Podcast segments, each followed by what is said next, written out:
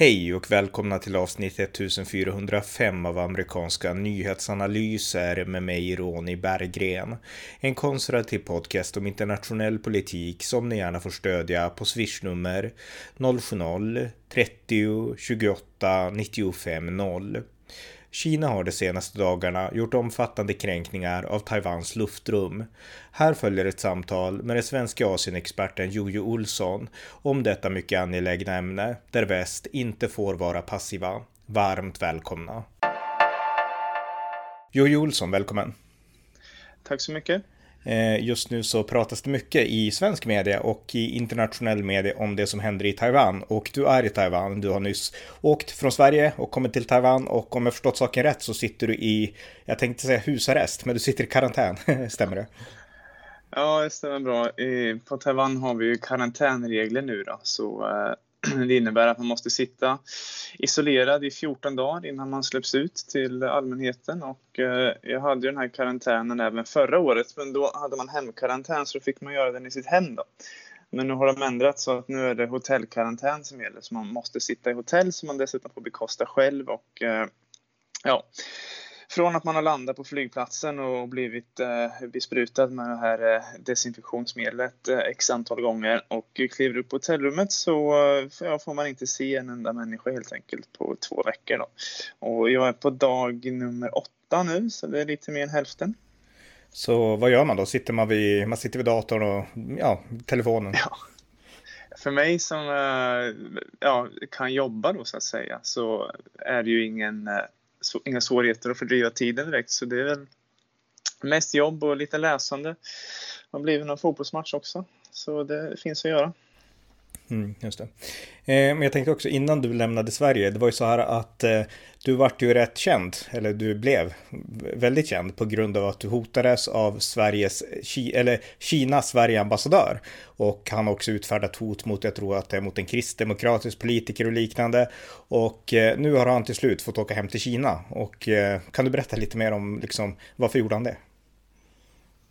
Ja, han har ju hotat till höger och vänster, så det är ju eh, alla möjliga eh, politiker och journalister och organisationer. Och eh, varför han åker tillbaka till Kina, det är det ingen som riktigt vet. Det är inte så att Kinas politiska system är det mest transparenta direkt. De, de ger ju ingen direkt anledning då till när de placerar om personal och man kan väl säga då att ja, han uh, Great Song Yo då, som han hette, den uh, kinesiska ambassadören i Sverige, han har ju varit där nu i, uh, ja, vad är det, fyra år i alla fall. Och uh, då kan väl säga att ja, det, då kanske det är dags att flytta runt på honom då, säger en del. Men å andra sidan så var ju Kinas ambassadör i USA som också nyss lämnade sin post. Han var ju där i tio år så, så det finns ju ingen sån särskild tidsperiod som är förutbestämd. Då. Och dessutom vad som var lite märkligt med att den här ambassadören lämnade i, i Sverige då, det var ju att eh, redan samma vecka som, eller bara ett par dagar faktiskt, efter att det offentliggjordes eller efter att kinesiska ambassaden Eh, berättade det här då för företag och myndigheter i Sverige så stack han då. Så att det var ju väldigt eh, kort varsel. Och eh, ja, han väntar ju inte ens in den nya ambassadören så, som inte har kommit än utan det är ju andra sekreteraren som håller ställningarna så länge. Så det är ju svårt att veta vad det är som, eh, som föranleder det direkta beslutet. Men man kan väl säga att hans eh, tid i Sverige har ju inte direkt präglats av framgång när det kommer till att eh, ja, vinna eh, svenska vänner då, som, som man brukar uttrycka det från kinesiskt håll. Utan det har ju bara varit eh, motsättningar och eh, någon gång så, så upptäcker väl kinesiska myndigheter att det fungerar inte riktigt och sen är det ju mycket möjligt då att det är någon särskild händelse som vi inte känner till som har föranlett det här eftersom att han åkte med så, med så väldigt kort varsel. Mm. Men du har ju sagt tidigare att eh, sådana som han de använder någonting som kallas för vargdiplomati, alltså att de är väldigt hotfulla och aggressiva och så.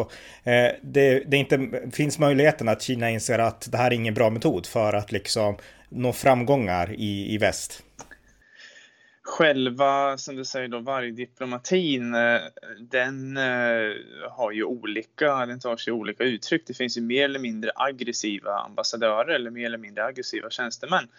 Eh, så det är klart att den som ersätter Gui Songyao då, det vet vi ju redan vem det är. Det är Kinas tidigare ambassadör i Angola som jobbar på en lite högre post på Kinas UD just nu. Han kommer ju kanske inte har samma stil som, eh, som den tidigare ambassadören. Men däremot så ändras ju inte agendan, den kommer inte ändras överhuvudtaget utan det kommer fortfarande vara samma politiska målsättningar som man har med den utrikespolitiken man bedriver. Sen så kan, ju, så kan det ju vara så att den nya ambassadören kanske är, är mer sofistikerad, den kanske använder sig av andra metoder. Och, och det kanske man då säger att det, det, kan ju vara, det behöver inte vara mer positivt från, från svenskt håll heller för att han kanske inte är lika klumpig som den förra ambassadören, han kanske har en mer effektiv metod.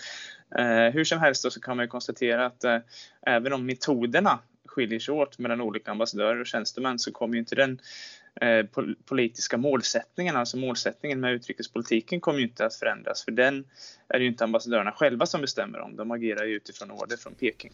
Mm. Eh, om vi då går in på ja, Peking och deras eh, senaste utrikespolitiska ja, beslut eller vad man ska säga för någonting. Alltså Taiwan lever ju under ett, ett hot från Kina, en kinesisk invasion och de senaste dagarna, den senaste veckan så har Kina skickat rekordstort antal stridsflygplan rakt över taiwanesiskt luftrum.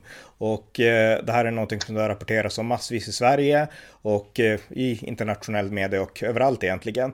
Du som nu är på Taiwan, alltså har du hört och sett de här liksom stridsflygplanen från Kina?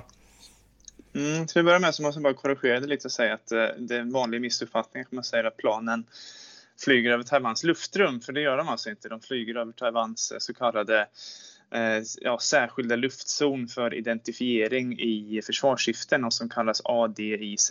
Och det är en sån eh, luftzon som de flesta länder har, inklusive Sverige, även Kina, USA. Och det är alltså en, en zon då som, som börjar innan själva ländernas luftrum där ja, flyg, flygfarkoster som, som i, träder in i den här zonen, de måste identifiera sig för att annars utgör de ett hot mot, eh, mot eh, vilket land det nu, det nu rör sig om. Då. Och, eh, Eh, det här har ju varit en av de så kallade gråzonstaktiken från, från Kina mot eh, Taiwan. Då. Alltså någonting som inte är krig men som heller inte är fredligt. Som man brukar prata om psykologisk eh, krigföring propaganda eh, etc. Det är cyberattacker, det är typiska exempel och sådana här eh, militära äventyr, det, det, utgör ju ännu då ett steg i den här gråzonstaktiken som man använder från Peking.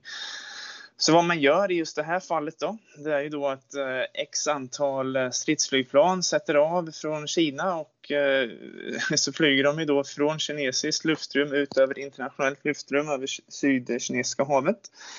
Och sen så gör de en liten sväng när de tar sig in i den här luftzonen då, ADIZ, som ligger då Ja, den omger ju givetvis Taiwan, men, men de, de kommer ju då från det sydvästra hållet. Det är alltid där som de gör intrången då av eh, logistiska anledningar. Så eh, ja, då ta, ja, taiwanesiska försvarsdepartementet började publicera statistik på det här, jag tror det var i september förra året. Och eh, ja, något avrundade siffror, jag minns inte exakt, men i, i fjol så, så var det ungefär 300 sådana här inflygningar i den här zonen och nu hittills i år så har det varit närmare 600.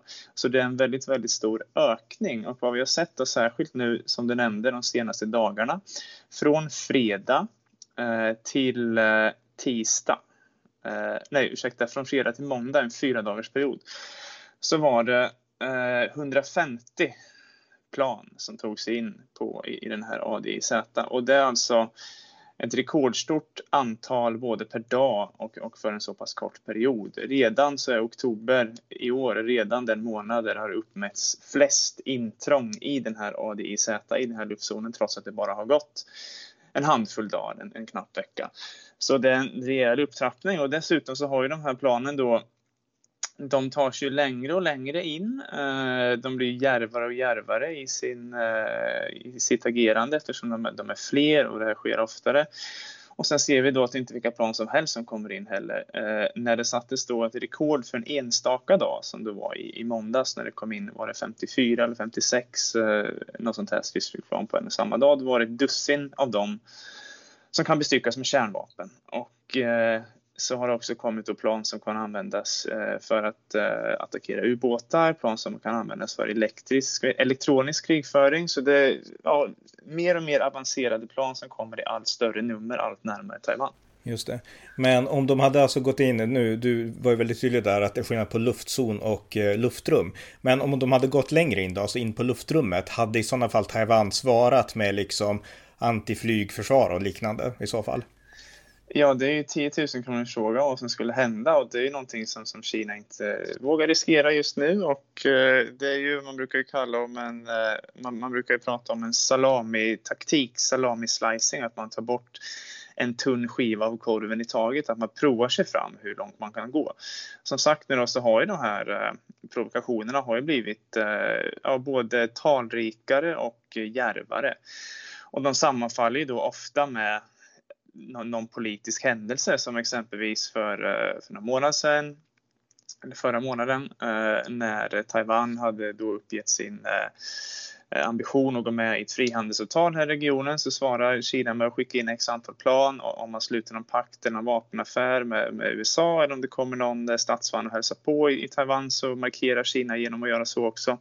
Skicka in x antal plan och varför det nu då kom så för, eh, väldigt många plan på en och samma gång är för att Kina firar sin nationaldag den 1 oktober och eh, då eh, måste man ju ja, helt enkelt eh, racka upp patriotismen. Och Eh, nu när det är corona så har man inga stora militärparader som man annars ofta har på nationaldagarna. Så då så kör man på det här kortet istället. Och eh, det finns ju flera politiska anledningar till det som vi kan komma in på senare varför det här sker just, eh, just nu.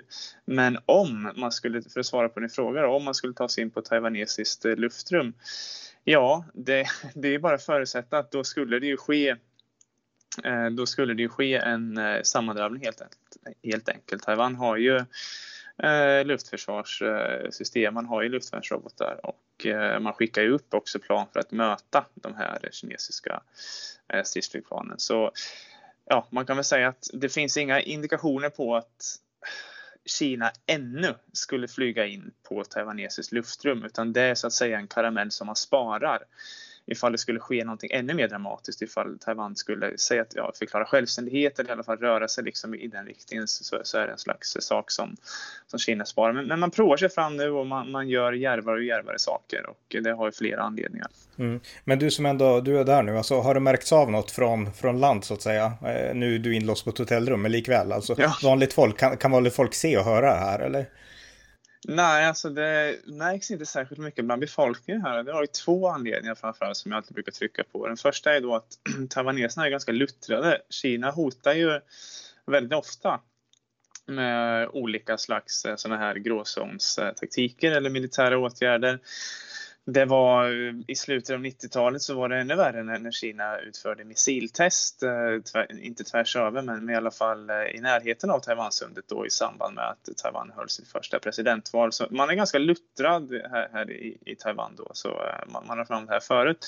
Och dels så har ju Taiwan, Taiwans myndigheter har en, en, slags strategi kan man väl nästan säga, den är inte uttalad men det är i alla fall en ganska tydlig strategi för att bemöta det här hotet mot Kina och det är att ja, spela ner och håll, behåll lugnet i Taiwan. Eh, behåll, eh, behåll lugnet, skapa inte panik, sprid ingen panik bland allmänheten. Alla går som vanligt till jobbet och, och, och eh, det flyter på. Men samtidigt så eh, tryck på vad, vad, som händer verkligen i den utrikespolitiska debatten när du pratar med, med andra länder. Sök stöd från det internationella samfundet. Så det, att det råder ett allvar, det är någonting som man främst då tar upp med andra länder för att eh, få så att säga ja, med, med hjälp och stöd och understryka det viktiga i att eh, eh, ja, man inte ska bli eh, erövrad helt enkelt av Kina medan man försöker hålla lugn bland allmänheten och det är väl ganska vettigt kan man väl tycka. Ja, det låter vettigt, men just det du säger med att ändå försöka spela upp det här eller säga hur det verkligen förhåller sig till det internationella samfundet. Eh, Taiwans försvarsminister Xi Kucheng, eller hur man uttalar hans namn, han ja. varnar ju för, hur uttalar man hans namn, hur säger man? Ja, jag ska se eh, hans eh, namn. Man måste ju se tecknena för att kunna uttala Jaha. hans namn. Och jag har bara sett, för då, då har man ju tonerna och jag har ju bara sett hur, eh, hur han stavar i, eh, i uh, alfabetet så att säga, så vi kan köra på din version. Okej, okej. Okay, okay. ja, ja, hur som helst då, Taiwans försvarsminister, han varnar för att Kina kommer att kunna genomföra en fullskalig invasion av Taiwan år 2025, alltså inom fyra års tid. Och det är ju, alltså det är en allvarlig varning till världssamfundet. Mm. Jo, det är det och Taiwan har flera gånger utfärdat sådana här, eh, såna här varningar. Och det är klart att, ja, varför just 2025? Det är inte första gången. Det har även funnits eh, amerikanska befälhavare som har varnat för att se så många år. Men icke desto mindre så eh, när försvarsministern gjorde det här uttalandet så sa han ju också ett par andra saker. Och, och en sak var att under hans 40 år långa militära karriär så har han aldrig varit med om att det har varit ett sånt här stort tryck från Kina, som stort militärt tryck. Så att situationen är värre än på länge. Eh, och hotbilden framförallt är värre än på länge. Det kan man ju då eh, skriva under på och en anledning till det är givetvis också Kinas upprustning. För som du sa att eh, år 2025 så har Kina eh, möjligheten, man har eh, förmågan att, att invadera Taiwan. Och det hade man inte förut. Jag nämnde att det var ett eh, missiltest eh, i slutet av 90-talet och man försökte hålla på att skrämma väljarna här eh, på Taiwan. Men då räckte det med att USA bara visade upp ett hangarfartyg så, så, så fick de kinesiska trupperna dras tillbaka igen. Och så ser det inte riktigt ut idag för att eh, idag så eh, ja, det är många som tvivlar på hur det skulle gå om, om det blev en, eh, en militär eh, konflikt i, i regionen mellan å ena sidan Kina och å andra sidan USA. Så att det är de två faktorerna då. Eh, dels att Eh, de militära aktiviteterna och provokationerna ökar och dels att Kinas stridsförmåga helt enkelt har ökat också samtidigt som gör att försvarsministern går ut med de här eh, starka varningarna. Och sen måste även tilläggas givetvis att försvarsministern har ju också ett, ett, ett, syfte med det här för att han gjorde det samtidigt som han då eh, ja, lobbade för ett nytt eh, litet vapenpaket här som man skulle köpa in till militären och eh, samtidigt så vill man ju också givetvis eh, ja, understryka för internationella samfundet hur viktigt det är att, att få stöd. Mm. Men alltså de här aggressionerna är ju ändå som du var inne på, alltså mer aggressiva än någonsin från Kinas sida. Så jag menar, det är väl ändå inte ologiskt att tänka sig att det här är någon slags, eh, om inte en krigshandling så en, eh, ja, eh, en generalrepetition kanske till och med inför en riktig invasion. Skulle man kunna, kan man vara så drastisk? Ja, men det, det, finns ju inslag av det, absolut. Och eh, det här, eh, de här flyguppdragen som eh, Kina tar sig för då, runt Taiwan, det, det, finns ju flera anledningar till det. Och eh, en av anledningarna är ju det, precis som du säger, att man, man tränar ju helt enkelt eh, piloterna för att utföra uppdrag i den terrängen som finns kring Taiwan. Man, man får lära sig känna kustremsan, avstånden, eh, agera i, i dagsljus och i nattmörker och eh, det är ju absolut ett sätt att eh, eh, så att säga, ja, ett steg i, i ledet av förberedelserna om man då skulle eh, bestämma sig för att attackera. Men dessutom så kan man ju också säga då att eh, det är ett ganska effektivt vis från kinesiskt håll därför att det kostar ingenting att göra det här från Kinas håll. Du, du skickar bara upp den här planen och eh, sen så åker du tillbaka igen men samtidigt så blir det ändå ganska stor effekt. Dels så det taiwanesiska flygvapnet som är mycket mindre än det kinesiska i antal de har ju svårt att bemöta varje plan och det gör att de blir så att säga överansträngda och det har varit lite flygolyckor och lite misstag bland taiwanesiska piloter för att de får nästan aldrig vila för att de måste hela tiden upp och, och möta de här kinesiska stridsflygplanen som kommer. Eh, och, och dels så, så, är det en tydlig markering och eh, slags eh, som säga, eh, skräckspridande eh, som, som, man försöker få till, där. psykologisk krigföring också. Mm. Men alltså om en invasion skulle ske, vi har varit inne på det här förut i tidigare poddar du och jag, men alltså vad skulle USA kunna göra då? Alltså om, om kinesiska flygplan bestämde sig att nu går vi in i taiwanesiskt luftrum, skulle USA komma in på en gång till undsättning då, eller vad skulle hända?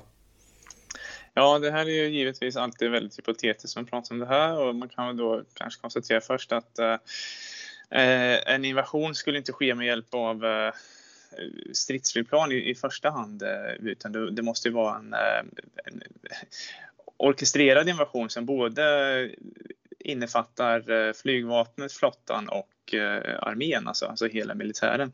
Och det är ju ett jätteföretag som skulle ta flera månader och och eh, förbereda och det skulle ses på satellitbilder, underrättelserapporter och så vidare. Och så vidare. det kan inte komma ett anfall från klar himmel i, i morgon för att det är så pass mycket logistik som, som måste förberedas för att det ska kunna ske. Däremot om det Ja, om det fortsätter med så här pass många flyguppdrag eh, så ökar risken för missförstånd eller misskalkylering. Det kan bli en kollision, det, det kan, något plan kan störta och, och det kan ju utlösa en, en jättekris. Eh, så det, det är det som är den, den, största hotbilden just nu med, med de här flyguppdragen. Men vad USA skulle göra i händelse av en invasion? Ja, det är ju också eh, så här snillrikt formulerat eh, när USA då bröt den diplomatiska kontakten med, med Taiwan eller den diplomatiska eh, erkännandet av Taiwan för att istället etablera ja, erkänna Kina diplomatiskt då i slutet av 70-talet. Då ersatte man ju därför det diplomatiska förhållandet man hade med Taiwan med någonting som kallas för Taiwan Relations Act och där står det att ja, Eh, USA har eh, eh, ansvaret att se till att Taiwan kan, kan skydda sig själv eh, ungefär. Det är alltså en mening som är formulerad vag nog för att Kina inte ska veta huruvida USA ska komma till attack eller inte så att, så att det ska alltid finnas det momentet i, i bakgrunden.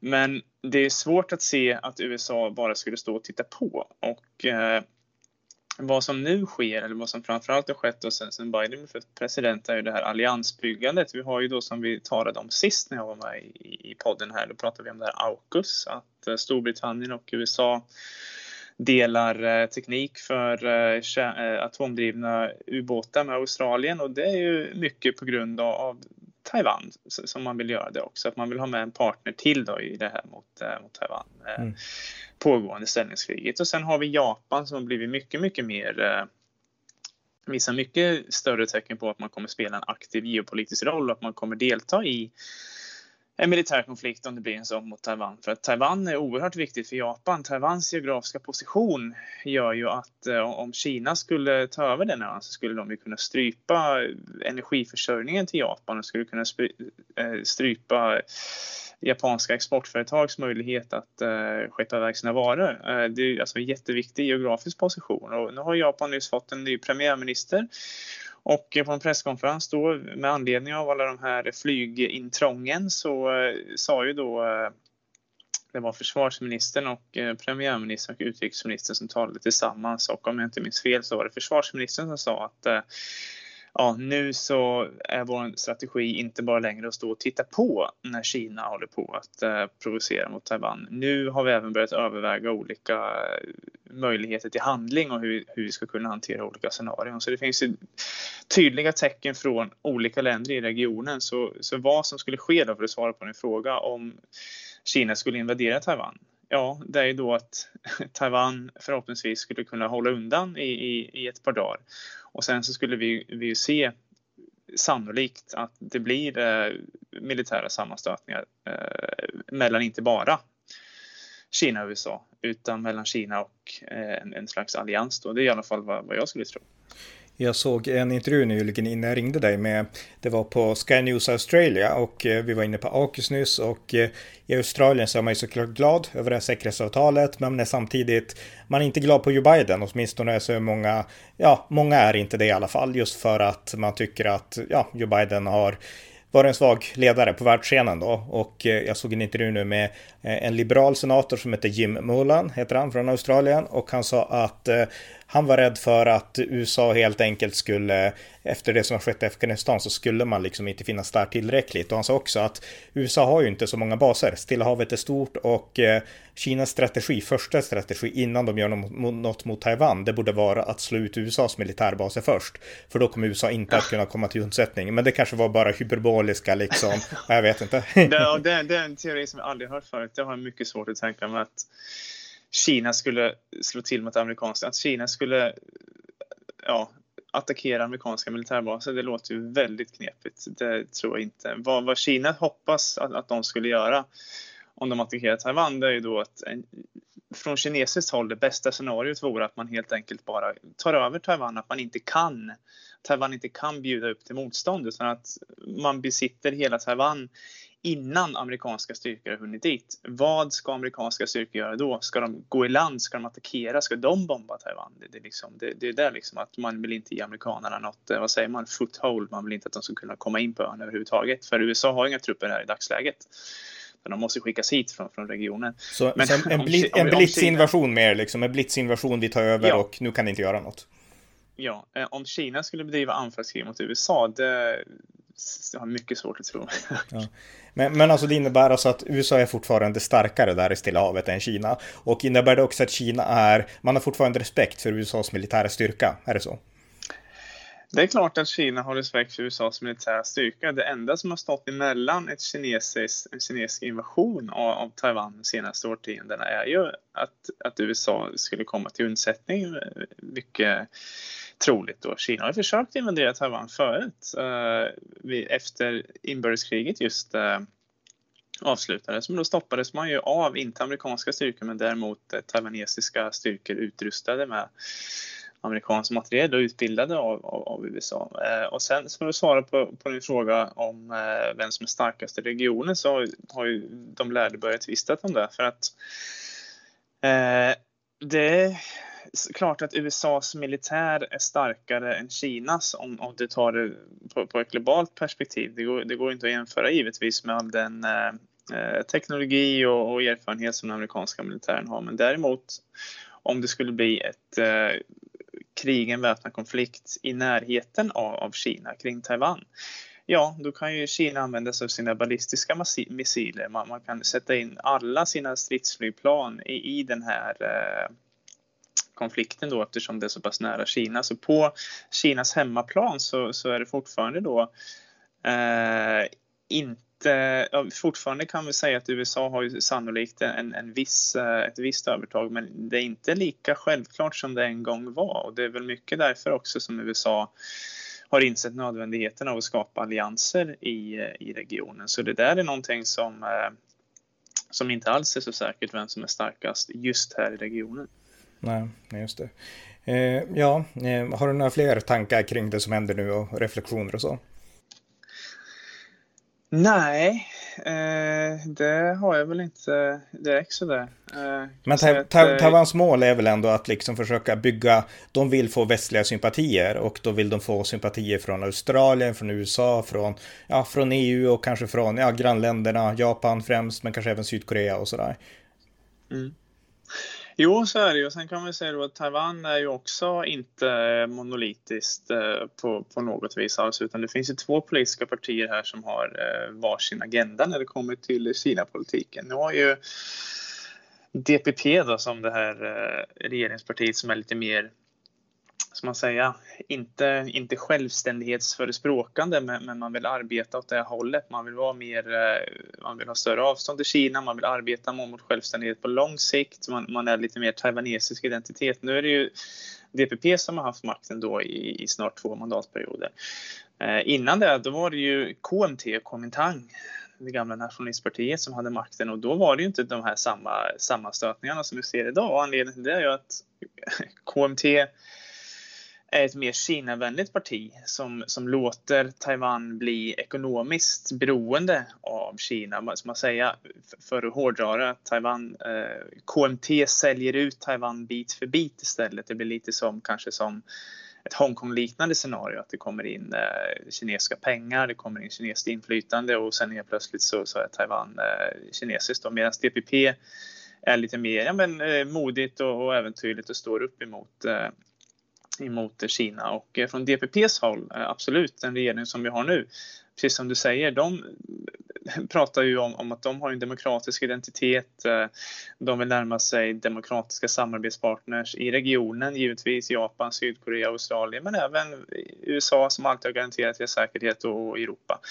Sen om det skulle bli ett eh, regeringsskifte då vid nästa val som är 2024, i början av 2024, ja då, då kanske Kina-politiken skulle se något annorlunda ut. Taiwan skulle fortfarande ha en demokrati, men man skulle göra mer eftergifter gentemot Kina för att undvika att det skulle bli de här eh, sammanstötningarna, vilket då är som att kasta in handduken bara att det tar längre tid innan Kina tar över. Mm. Jag läser i Svenska Dagbladet att en delegation från Frankrike har kommit till Taiwan och att Kina protesterat mot det och sagt att det här kommer att, eh, ja, det kommer skada relationerna då som Kina säger med Kina. Och eh, hur, hur pass liksom, och självklart säger Kina så, men hur pass mycket kan Alltså vad kan Kina göra när länder gör så här? När Frankrike kommer på besök, när kanske EU-delegater kommer på besök, när amerikanska diplomater kommer på besök. Kina fördömer det, men kan man liksom på något sätt, kan man sätta käppar i hjulen för de länderna på något sätt som, som på allvar skadar till exempel Frankrike? Ja, men det är ju vid de här tillfällena som man brukar eh, trappa upp de militära provokationerna. Du sa att de här fransmännen, franska lagstiftarna, senatorerna, var ja, två gamla försvarsministrar vad jag förstod också. Eh, jag läste bara som hastigast, men Uh, ja, ett sidospår då. Uh, Frankrike är ju det enda landet förutom USA som uh, säljer militärt materiel till Taiwan och Taiwan är i stort behov av att uppgradera sin ubåtsflotta. Så efter att den franska ubåtsaffären med Australien har skrotats, varför åker två för detta försvarsministrar och hälsar på i Taiwan? Kan man ju undra. ja, precis. Det kan ha någonting med det att göra. Men för att svara på din fråga så det är inte mycket som, som, eh, som Kina kan göra för, skada, för, för att skada Frankrike. Man kan utföra varningar och man kanske kan bojkotta ett möte och så vidare. Men eh, nu när de här uppdragen har, eh, har, har, har förts, då, de här eh, stridsflygplanen som, som vi har sett i, i Taiwans ADIZ, den här luftzonen, det har ju också att göra med att ja, Kina har eh, upplevt att man blivit provocerad, inte bara av de här franska, den här franska delegationen utan även av att flera länder, eh, USA, Storbritannien, Japan, eh, Australien, jag tror till och med Holland eh, var med på törn. De har haft eh, gemensamma militärövningar. Frankrike har också haft en båt, eh, förlåt ett fartyg i, i vatten här. Så, så det är på grund av de här gemensamma militärövningarna också. Och då är det inte så mycket som Kina kan göra. Man kan inte ge sig på varenda land när, när det sker sånt här, eh, sådana här gemensamma militärövningar. Och sen så handlar det också om vilket land är det som, eh, som gör någonting. Eh, när det var USA då som, som skickar hit eh, ganska högprofilerade delegationer och USA landade sitt första militära flygplan på Taiwan för, för inte så länge sedan. Det var inget attackflygplan utan det var ett trupptransportplan då, som kom hit med en amerikansk delegation. Då kan inte Kina göra så mycket för att USA är fortfarande ett mäktigare land än Kina men ja, säg att det Sverige skulle skicka hit ett militärflygplan eh, och, och, land, och en eh, delegation parlamentariker, då är det klart som, att det skulle det bli sanktioner illa kvickt. Så det är styrkeförhållandena också som man får ta i beräkning. Mm, just det. Eh, finns risken som sista fråga att Kina på något sätt eh, tar sig vatten över huvudet? Alltså man har den här konflikten med Taiwan just nu. Man försöker liksom ja, centralisera Hongkong och verkligen liksom befästa det som kinesiskt, vilket man väl har lyckats med nu skulle jag tro. Då. Man har konflikten med Indien och man har det här liksom den här nya diplomatin med talibanerna. Man har Ryssland, man har liksom man håller på överallt nu känns det som Kina. Och man har också den här upptrappade konflikten med USA då. Jag menar, finns risken mm. att Kina tar sig vatten över huvudet och inte liksom kan hålla ihop alla de här konflikterna som man vill vinna så desperat? Det finns ju två, ja det finns många anledningar till att man skulle kunna misstänka att det blir så, men två anledningar som sticker ut och, och det ena är då att nästa höst så har vi den eh, 20 partikongressen. Och där ska ju då Xi Jinping sannolikt utses till eh, kommunistpartiets generalsekreterare på en tredje ämbetsperiod, vilket inte har skett sedan, Mao Zedongs dagar, utan han har ju då som bekant avskaffat den här eh, tidsbegränsningen för mandatperioder så han ska kunna styra på livstid. Och inför den här eh, partikongressen så måste han visa sig tuff. Eh, och, det gör han ju på flera vis. vi har sett flera kampanjer inrikes mot teknikbolag, Eh, e- ekonomiska kampanjer och, eh, och så vidare. Men en annan, ett annat sätt att visa sig tuff är ju att eh, eh, ja, bli mer och mer provokativ mot Taiwan. Och som vi nämnde förut då, då ökar ju riskerna för misstag eller felkalkylering och, eh, och sen så kan det lätt eh, spåra ur därifrån. Och sen en annan anledning då som, som är mycket, mycket större, mycket mer riskabel faktor, det är att Ja, Xi Jinping han är ju 68 år gammal nu och han har ju verkligen tryckt på det här med eh, att han ska bli den som förenar hela moderlandet. Han ska bli den som bringar tillbaka Taiwan till, till Kina. hur många år kan han ha kvar i makten? Tio, säg, säg det kanske då, något mer beroende på hur, hur hälsosam han äh, håller sig. Men han är fast besluten att Taiwan ska bringas in i ledet eh, under, under hans eh, regeringsperiod. Och om man misslyckas med den här skrämseltaktiken och om Xi själv känner att det här är, är någonting som eh, inte kommer att gå att åstadkomma med, med fredliga medel, då är det inte alls osannolikt att, vi, att, att Kina kommer ge sig ut på eh, militära äventyr. Just det. Mm. Ja, nej, men då har jag inga fler frågor så att eh, om du inte har något att tillägga så vill jag säga tack. Ja, jag kan bara tillägga att jag tittade upp här nu vad Taiwans försvarsminister hette och han heter Teo Guojun. Okej, okay. jag tänker inte försöka lära mig det just nu i alla fall, men någon gång kanske. Ja, ja men vad bra. Men okej, okay, tack så mycket Jörgen. Tack så mycket. Det var avsnitt 1405 av amerikanska nyhetsanalyser. En konservativ podcast med mig, Ronny Berggren, som kan stödjas på swishnummer 070-30 28 95 0 eller genom att via hemsidan stödja på Paypal, Patreon eller bankkonto. Det var allt för den här gången. Tack för att ni har lyssnat.